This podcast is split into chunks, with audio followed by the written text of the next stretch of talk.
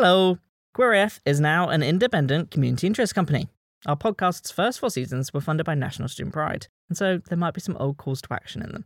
For the most up to date info on our podcast that funds budding LGBTQIA plus audio producers, visit wearequeeraf.com and sign up for our free weekly newsletter that sums up the LGBTQIA plus world and supports queer creatives kickstart their career.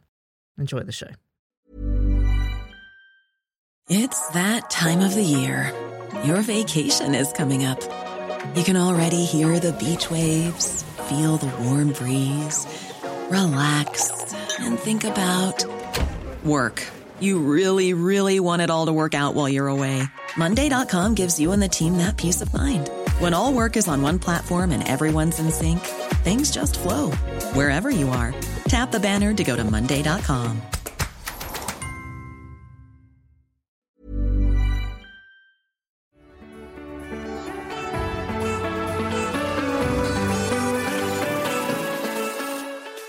Welcome to the National Student Pride podcast. I'm journalist Jamie Wareham. And I'm Student Pride Press Officer Charlie Mathers. This month we're joined by award winning LGBT and HIV advocate Bisi Alimi. We spoke about the hashtag Black Lives Matter. As a black person, I'm only a bullet away from being an hashtag. Racism in the LGBT community. You know, when, when it was happening to me, I, I didn't really know how much widespread um, it was at that time until I started talking to friends, Asians, um, Brazilians, um, other black people. And whether Nigeria will ever accept gay people. But there will be a time where um, LGBT people in Nigeria will be able to live an authentic life. Welcome to the National Student Pride Podcast. Welcome to the National Student Pride Podcast, where we keep our pride of conversation continuing all year round. If you haven't listened before, every month we invite Student Pride speakers, friends, and supporters to come on the show to get to know them better and get their views on the topics the LGBT plus community wants to talk about. This month, we're joined by award winning activist whose brave decision to come out meant that he was forced out of his home country of Nigeria. Here with us today, we have the HIV and LGBTI rights activist, Bisi Alimi. Thank you guys for having me. Really, it's a great pleasure to be here. Thank you so much for having me. So let's start with the biggest and most recent movements you've been involved with, Bisi, the Black Lives Matter movement. I want to start with your tattoo before we talk about the recent Oxford Street protest you went to. Well, you know, it, it started from when I saw um, um, a, a, a Twitter um, post from someone. I've forgotten what the name is. We, we don't follow each, each other. And she said on our Twitter um, feed that as a black person, I'm only a bullet away from being an hashtag. And that stuck with me. I was like, wait a minute, this is really true.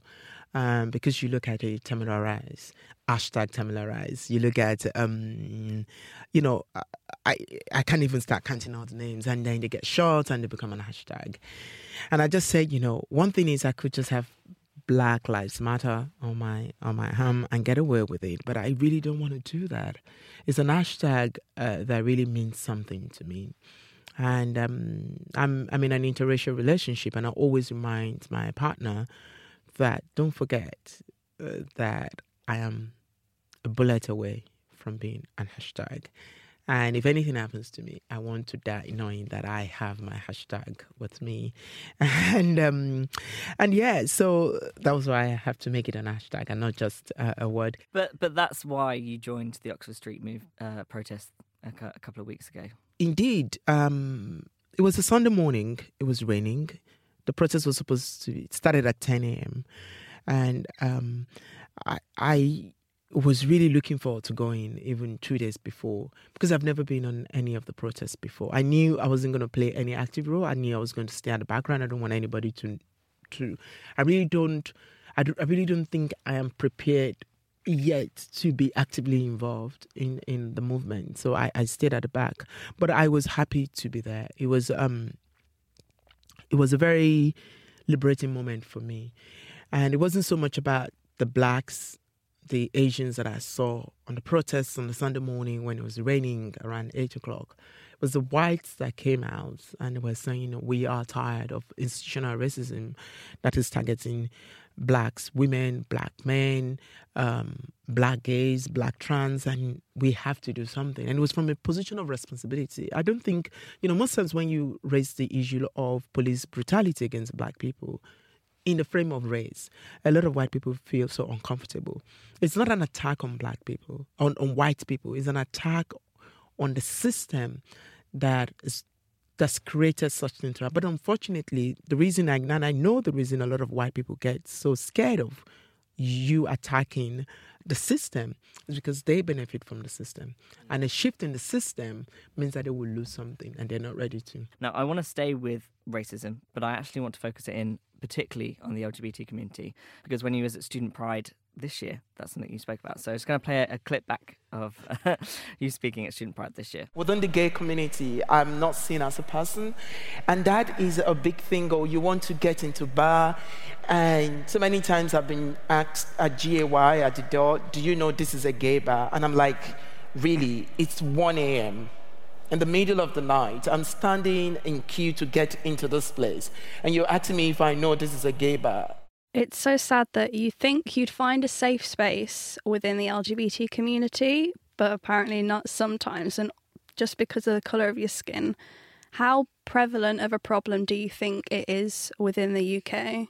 It, it is um it is a very big problem um, within the UK. But you know after after this um, tape, I went home and I realized that I um, overstate my privilege as well because one of the one of one word that I left out in um, one of one group that I left out in my conversation is, is the issue of trans people. I didn't really mention trans people, and I and I got home and I was like, oh, I'm so selfish, um, because I, I kind of even have it easier as a black gay person trying to operate and navigate my way within the gay setting in London compared to the, the kind of bullshit that um, trans people have to face um, a lot of the time. And, um, you know, when, when it was happening to me, I, I didn't really know how much widespread um, it was at that time until I started talking to friends, Asians, um, Brazilians, and other black people. And they were like, oh, I've experienced it. And also, I was finding that a lot of them were refusing to go out.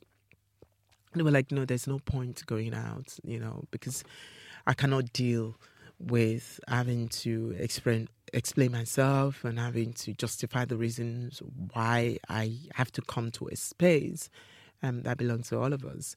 And then the situation in um, in Manchester happened when it happened to John Amaechi, um, where he was, you know, everybody knows John. John is one of the, you know, he, he has a name and is very prominent. Known as the first openly uh, out NBA basketball NBA player, basketball right, basketball Yeah. player, and John was denied access into a gay bar, and you know it just shows that no matter how famous you are, um, the, no matter how rich you are, um, there's still going to be a place that the color of your skin will, will tell you that you cannot enter. Will you just explain actually what happened to, to John for those who don't know? Um, I think he was going to a bar in Manchester, and um, I think it was also the very subtle, you know, this is a this is a gay bar kind of thing, and they wouldn't let him in. And then because he was with a group of friends, and his friend caught up with him, and they were white, and they allowed us. No, wait, they were saying that this is a membership club. I remember, so they were like, "Oh, this, this is a membership club. This is a membership," and they get they kept going on, and because it doesn't, it's never been a membership club but they wouldn't let him in. And then his friends came, and his friend went in, and he realized they never asked them for their membership card. And that was when it dawned on him that, wait a minute, could this be because, you know, I'm black? And those kind of things are subtle because they never said we'll never let you in because you're black. And um, you have to be emotionally aware to know that under this hypocrisy of um, membership card, is the fact that it's, we just don't want black people here. How would you describe the levels of racism on, on the LGBT scene? I love to address, you know, the very visible racism You know, when I walk down the street and somebody screams nigger, I would stop and punch the first, the person the. And people say, "Oh, you're being violent." I said, "No, I'm not being violent. He called for it. He wants to know what a, how a nigger acts, and I will show him how a nigger acts. Because next time he's not gonna he's not gonna call a black person a nigger again. Um, but I, I I can deal. I can I can take action on those. The ones that I can take action on is when I stand at a bar and um, it's visible that I've been there for a long time, but everyone that comes after me gets served, and I don't get served, and then we become two black guys at the bar and don't get served three black guys. I'm like, and we kind of like look at each other and I'm like, really? Maybe it's time to go home. Okay, so back to the whole kind of people find it weird to see someone who is black and gay or Asian and gay. Why do you think that is? That if you see someone who's white and gay, they're like, oh yeah, that's fine. But when it comes to kind of other races, why is it so weird? It's pop culture. It's you know, it's the way pop culture has um, promoted it. I'm happy to be one, one of the fortunate person to grace the cover of a gay magazine. I don't think that you you see a lot of that within the BME community. Um, you don't see that much of that.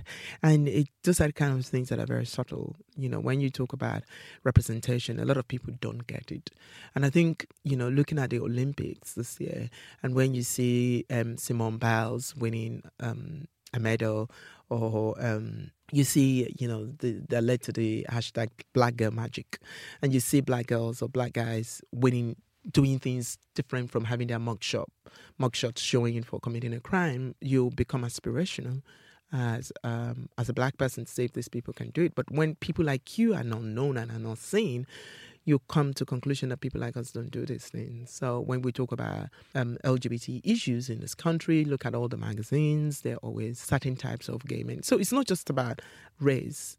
Actually, it's also about body shaming. So there's always a ty- certain type of people that stays on the cover of magazine from diva to attitude to QX. Absolutely, and, and that's something that Matthew Todd, the former editor of Attitude, has spoke about at Student Pride before. I remember him saying, you know, we put Stephen Fry on the front of the cover once, uh, a very intelligent man. He was there to talk about, you know, mental health, one of the worst selling issues ever, because when they don't put a beautiful or what is considered a beautiful man on the front of the cover, the magazine doesn't sell. You've picked up on representation there as one of the way, key ways to kind of tackle racism in the LGBT community. What else would you like to see the community doing to tackle it? Yeah, b- before I, I, I, go to what else we need to do, um, I've taken this case that you raised, I've taken it up with a lot of um, magazines. You see, the, the, the thing is, is for, for a lot of us who are um, aware of how the media works, the media for years has fed us of what is perfect, what is beauty perfect uh, the media fed us slim woman with curve or white man with abs. Then you cannot then come back after you feeding me um, cereal every day, every day, every day, every day of my life, and then you give me um, porridge, and then I reject porridge. And say, oh, so I'm not going to give you porridge again because you don't like porridge, because I will react to something that I don't know, and that is why it matters that you know I don't want to see every um, cover of attitude, and that has changed, and I have to give that to attitude because the current cover of attitude I actually have Naomi Campbell and I keep forgetting his name, and um, Jesse or whatever it is from um, from Empire on the front cover, and now it's not just about putting me on the cover, but making me part of the production process. It's also very important. So when um, Ellen um, tweeted a picture of her on the back of Usain Bolt, um, a lot of people do not understand why a lot of black people are upset. And I and I posted on Facebook. I said, you know, intext is different from impact. Yeah, the intention of Ellen is to make people laugh, but the impact is a reminder of for black people in America when their forefathers were used as carriers and as footstools and and the rest, and they have every right to be angry. And if Ellen has more black people around her, they will have cautioned and said, mm, yeah, this is funny but it goes this far. Another thing that you do alongside standing up for LGBT rights, you also talk a lot about HIV, which is obviously a big problem for the LGBT community, but also, you know, in particular back home in Nigeria. So we've got a clip from your TEDx talk you did in Berlin two years ago. We're going to play you now. Nigerian morality is dictated by religion. Everybody must live their life either according to the Bible or according to the Quran. And for Minister for Health, to cause somebody like me who is openly gay to be part of the HIV decision making of the country was a huge step. It's absolutely incredible that you were invited to help the government fight HIV. How much are you still involved with activism in Nigeria? I currently run um, a foundation uh, called the Bisi Alimi Foundation. And the whole idea behind that is to use research to change hearts and minds in Nigeria. I don't live there anymore. I can't provide services for people who are living with HIV, but I can influence um, the decisions um, being taken by the um, policymakers by providing enough data and statistics for them to know um, what is going on using um, the charity. I, I think to be to be very honest, um, I am more involved in um, politics in this country and than I am actually in Nigeria. I really don't really like. Um, I I don't really feel I'm very active in Nigeria anymore. Ready to pop the question? The jewelers at BlueNile.com have got sparkle down to a science with beautiful lab-grown diamonds worthy of your most brilliant moments. Their lab grown diamonds are independently graded and guaranteed identical to natural diamonds, and they're ready to ship to your door. Go to Bluenile.com and use promo code LISTEN to get $50 off your purchase of $500 or more. That's code LISTEN at Bluenile.com for $50 off. Bluenile.com code LISTEN. I'm Sandra, and I'm just the professional your small business was looking for. But you didn't hire me because you didn't use LinkedIn jobs. LinkedIn has professionals you can't find anywhere else, including those who aren't actively looking for a new job but might be open to the perfect role, like me. In a given month, over 70% of LinkedIn users don't visit other leading job sites. So if you're not looking on LinkedIn, you'll miss out on great candidates like Sandra. Start hiring professionals like a professional. Post your free job on linkedin.com/people slash people today. I'm, I'm glad you picked up on UK politics actually, because I did want to touch upon that while we're talking about HIV. Big storm over PrEP recently. What's your thoughts on that? Um, and for people that don't know, PrEP. It's pre-exposure prophylaxis. Now, one of the biggest problems that I have for PrEP, and and you know, the, the problem that I have with the PrEP Crusader is that it, it, they operate on a on a spectrum of either or.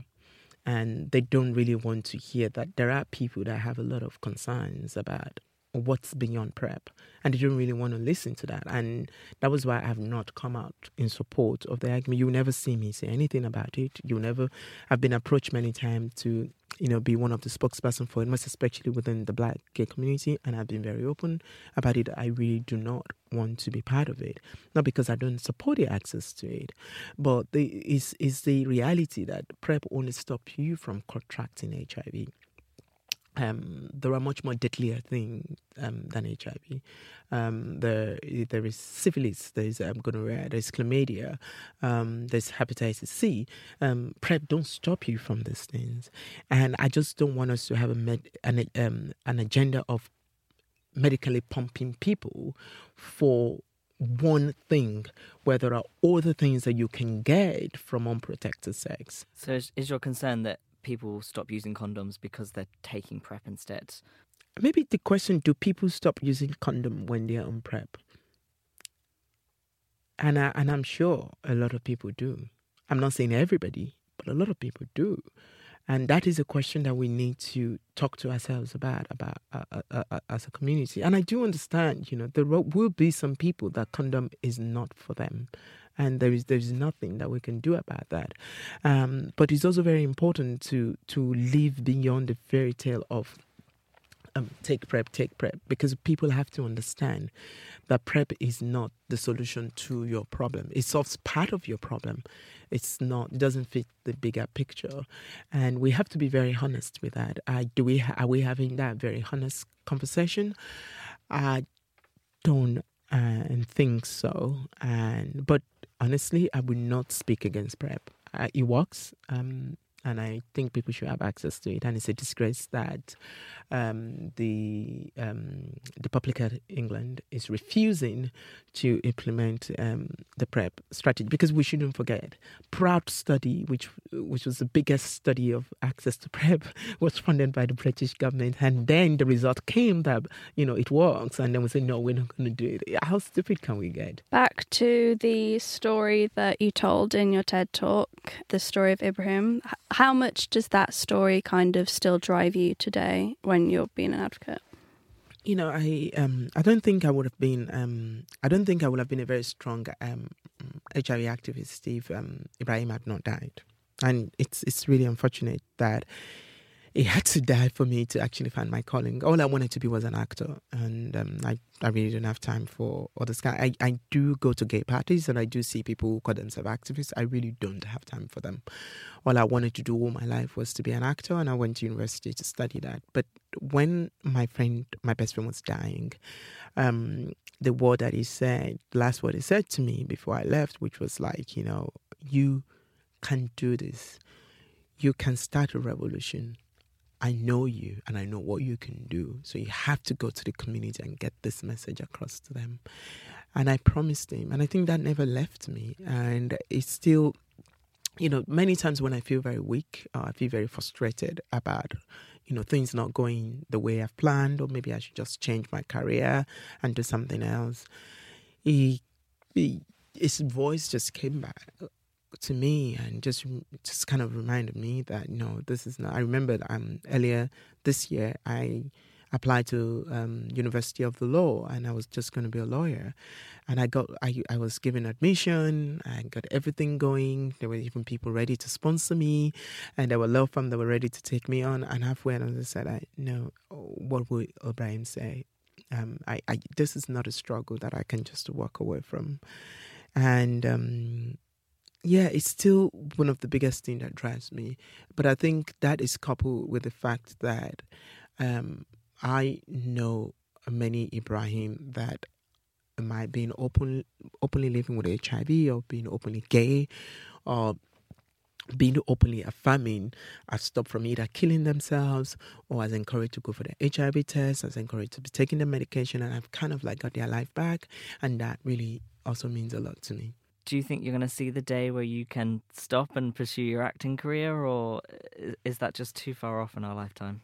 Uh, there are a few projects that I'm working on now, and um, I'm not allowed to talk to, about it so much because. Oh my, no! Tell us. You can't say that and then not tell us. My, my, my agent and my manager they're going to kill me. Um, but I think um, I um, thanks to my very good friend, let me do name dropping, Caitlyn, Caitlyn Jenner. I think I've been able to like find a way that I can infuse the two, and um, I'm working on that currently. And um, I actually sorry, so you're working on a project with Caitlyn Jenner? I didn't say that. I think you did. I did not say that. I just said thanks. I just said thanks to my friend. I did not say that. Um, but but um, oh, you're not gonna get me. no, I did not say that. But uh, on the 29th of September, hopefully, I will be um, having a one one off um, show um, in London, and um, it's a stage show, and it's about um, um, an article written by a Nigerian guy that says um, the title of it, which is in Granta, um, says Africa is not ready for stupid black men like us, and um, it's talking about um, the rejection of LGBT people, and it was a true life story. His friend was killed. He ran away. He lives in the US now, and I will be performing that on stage. Um, and that will be the first time I will ever be on stage um, since 2004. So I'm a little bit nervous uh, on stage acting. Yeah, and I've been on stage speaking, so I'm a little bit nervous, and um, it's feeling like a dream come true for me that okay, I'm actually having the opportunity to prove to myself again that I can still act. Um, but that's the only thing that I, I will I will talk about as far as that's concerned. so. Do you think that there will ever be a day that Nigeria will accept gay? Yeah, I I do know that there will be a day that Nigeria will accept um, homosexuality. Um, change is inevitable. No matter how much we fight against change, change is the only thing that happens. Um, and it's the only thing that changed the course of, uh, of history.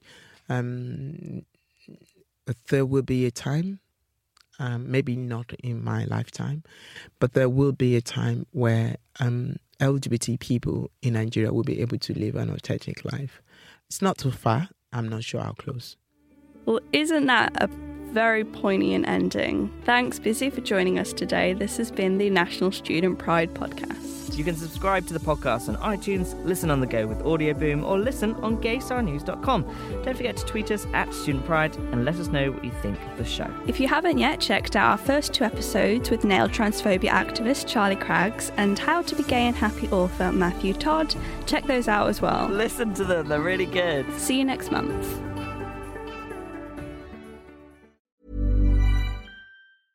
Want to get a chiseled look in the jawline? Sculpt and shape your jawline with added volume from Juvederm Volux XC. Juvederm Volux XC is an injectable gel specifically designed to be robust enough to improve moderate to severe loss of jawline definition. And it is the first and only hyaluronic acid filler approved for the jawline. Add volume to your jawline for a chiseled look with Juvederm Volux XC. For important safety information and to find a licensed specialist, visit juvederm.com. That's J U V E D E R M.com. Not for people with severe allergic reactions, allergies to lidocaine, or the proteins used in Juvederm. Common side effects include injection site redness, swelling, pain, tenderness, firmness, lumps, bumps, bruising, discoloration, or itching. There's a risk of unintentional injection into a blood vessel, which can cause vision abnormalities, blindness, stroke, temporary scabs, or scarring. Talk to a licensed specialist to find out if it's right for you. Visit juvederm.com. That's J U V E D E R M.com.